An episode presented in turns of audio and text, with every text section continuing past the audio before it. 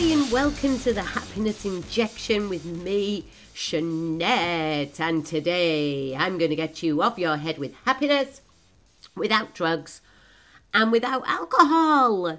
And I'm on Instagram at Bass and Chanette if you want to take a picture of you listening to the podcast or even doing some actions after the podcast, and why not put it in your story and add me. If you don't know what that means, get on Instagram. It's brilliant. Just saying. Today I'm going to talk about bucket lists. And actually, in Spread the Happiness, we don't call them bucket lists because I think bucket lists are for people who are terminally ill with a designated time left, because then you can write a bucket list, then you can achieve everything. But if you write a bucket list and you're still living at the end of your bucket list, like, you know, what do you do? Kick a bucket? I don't know. But for me, a list, it's a great thing to have, like a list, okay, of things that you want to do with your life. Because a list of things that you want to do, you know, gives you aspiration, gives you things to look forward to. And, you know, most people will have some things, you know, 2 or 3 things that they would like to do. Maybe it's even more than that. Now, we call it, by the way, a live life list, because I think when you do some things off the list, you're actually getting out there and living life. Lots of people write a list of things and then they never do them. So if you've got a list somewhere that's all dusty, dirty in a drawer, get it out, shake it off and have a look. What can I do? What can I do? Because you know that one of my top tips is always have 3 things to look forward to. And I have just done a massive one off my live life list, and that was to go to America, America, America. And I went with my mum and I went with my best friend Mike, and we went off to America. We actually went to Tennessee. Now, I'm not really a big America person, so I didn't realise how big America is.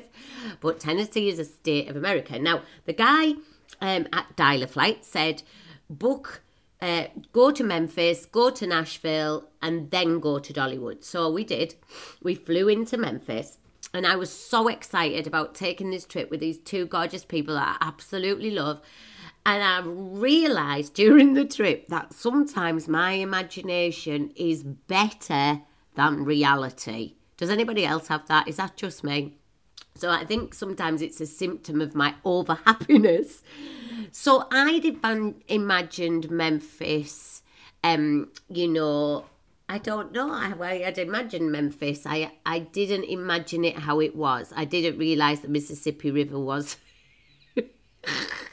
Now, anybody who does geography, I'd be like, oh, come on, Chanette, you must have known that. I didn't. So I saw the Mississippi River, which I was quite excited about. And we stayed in this hotel called the Peabody. But I think it was really the only hotel in the town. But it had ducks in a fountain and a whole big history story. Have a Google of the Peabody Hotel. It's got a lush story about these ducks, and they brought them in as a publicity thing, and it was a practical joke. And now it stays, and the ducks have a palace on the top of the roof.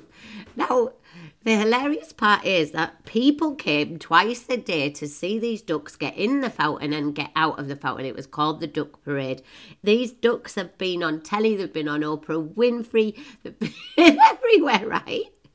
But literally, when you watched it, it was literally 5 ducks in a fountain. And they got out on a red carpet and went in a lift and went upstairs to the Duck Palace. And on a morning, they went out of the Duck Palace in a lift down to the bottom and on a red carpet. Now, not being funny, right? But I've got a duck pond. I'm really lucky where the village where I live, I've got a duck pond. And I'm thinking, maybe I need to be training them ducks. There was a duck master. You could pay I think it was $500 or something ridiculous to be the duck master. I got as excited as everybody else. I'm not lying. I did. And I was trying to take photos, and people were diving on the floor, trying to slide under other people to get photos of these ducks. And it just made me laugh. And there was no children. It was all adults as well. So that was Memphis. Okay. Oh, sorry. Sorry, it wasn't. Sorry, Elvis. I went to Graceland. Now, Graceland's on everyone's bucket list who loves Elvis. And I do like Elvis's music, but I never really thought about Graceland. But wow, I would say to you, what an experience. Like, I just felt like when I went in his house that he was actually still living there. There was just a real essence, and almost everybody walking around was silent because it was almost like a shrine to him. And apparently Lisa Marie still goes there, and you weren't allowed upstairs because that's where Lisa Marie goes. And I was laughing to my mum thinking, yeah, and I bet it's a state-of-the-art apartment because the rest of the house is just exactly as it was when he died. So that was exciting. Disappointment number one, I thought, and if you're American, listen to this, don't be offended, but I thought Americans were as happy as me. I thought they were like, whoa, yeah, woo, woo, woo. They weren't. Not in Memphis, not in Nashville, and definitely not in Dollywood. In fact, by Dollywood, I'd kind of got used to it. And I realised that Americans need happiness as well, because some of them have forgotten. And also, if you're a server in a restaurant, aren't you supposed to be smiling? Sorry. Because they weren't. And so, on with my journey. So, we did go to... I drove in America, which was really exciting, but also quite challenging because it's on the other side of the road and I'm not very good with my left and right. So, I had to keep thinking about it. And my mum kept shouting at me to go the way. When we got to Nashville, now, Nashville, if you don't know, is the home of country music. There are such famous singers, Dolly Parton, you know, Kenny Rogers, all them, Garth Brooks, you know. And it's a place of the Grand Old Opry, which I didn't know anything about. And my good friend Sarah told me all about the Grand Old Opry. Anyway, we got to Nashville. In my head, on my live life list, going to Nashville would mean cowboys. I don't know why I thought that. I thought there'd be loads and loads of cowboys in boots with jeans, with great big hats, riding horses down the street, tethering them to railings and going in bars and just like rocking it out country music style. Now, there was a lot of that going on, I have to say. But, of country music, I mean. However, no cowboys and no horses tethered to railings and no yee-hawing even. And the other thing that was really sad, and I only lasted walking around the town for literally 10 minutes, was it was three deep with homeless people. So there was bars on one side, a strip to walk down, and on the other side of the strip was three deep homeless people all the way along. I'm talking all the way along. And they all had these cardboard signs, handwritten beautifully, like with stories and stuff. And I only managed to read a few, but my heart started to break. I thought, how can I be in this town of such fame and excitement and, you know, all these famous people, and yet there's so much poverty here? And I actually had to go back to my hotel because I just felt so shocked. Because if you know me at all, you know all my kindness work with the homeless shelter. From December 2018, we'll have completed a whole year of feeding our local shelters, providing home-baked goods and sandwiches and all sorts of different things. And we've managed to do that every 2 weeks throughout this 2018 and hope to continue. So for me, I was really touched by it, and I laid in my bed that night, not particularly feeling excited about being in Nashville, but thinking, how could I help these homeless people? How could I couldn't take money there because who would I give it to? There was so many, like I didn't have enough dollars to like give everybody. Even if I gave everybody $1 of my spending money, it wouldn't have even cracked the difference. So I went downstairs and I was talking to the manager of the hotel, and I was saying to him, like, I'm really shocked at your poverty. And, you know, there's 800 churches in Nashville as well, just judging. But, you know, like, I said, do you have a food bank? Do you have like food donations? Is it, what can I do to help? And he said, on a Tuesday, the hotel has a food bank donation and you can donate. And he said, and I was like, oh, but I won't be here on Tuesday. I said to him, look, I'm really affected by this. Can I just go to the shop and like buy some goods and then bring them back? Will you put them in on a Tuesday? And he was like, yeah.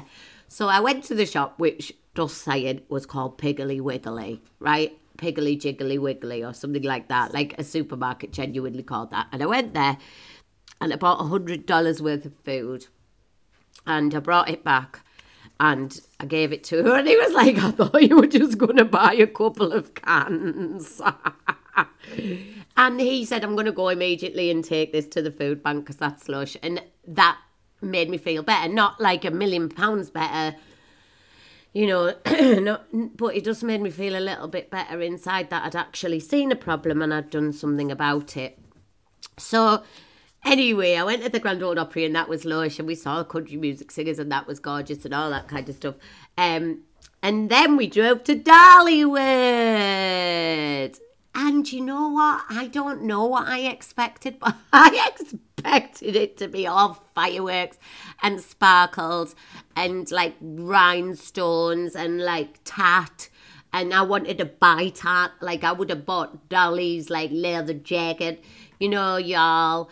And it just wasn't like that at all. And the hotel was beautiful, but again, the people just weren't as happy. I think Dolly Parton would have been quite upset myself. There was a lot of music, which was great. But when you went for breakfast, they were like, morning. And they relied on tips to make up their wages, which is crazy, isn't it? Because you just... Anyway, I think my lesson from the whole America adventure for you, and that is my dog chewing his chew. Thank you. Is that actually you might, on your live life list, you might be disappointed by some of the things that you've always wanted to do. But if you're there and you've done it, like we were in America and we spent a lot of money doing that. It was my mum's surprise birthday present as well. So it was like her birthday gift. Then suck it up and make the most of it, because even though I have to say I was disappointed by what I found, it was the people I was with and the fact that I'll never, ever get to do that again. And I'll never, ever get that time with my mum again.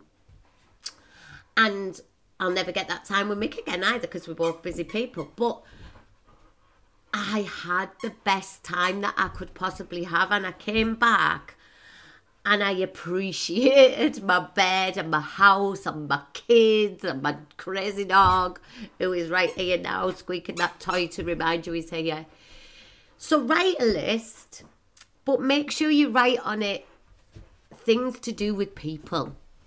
People that you love, people that you don't get the time that you want to spend with.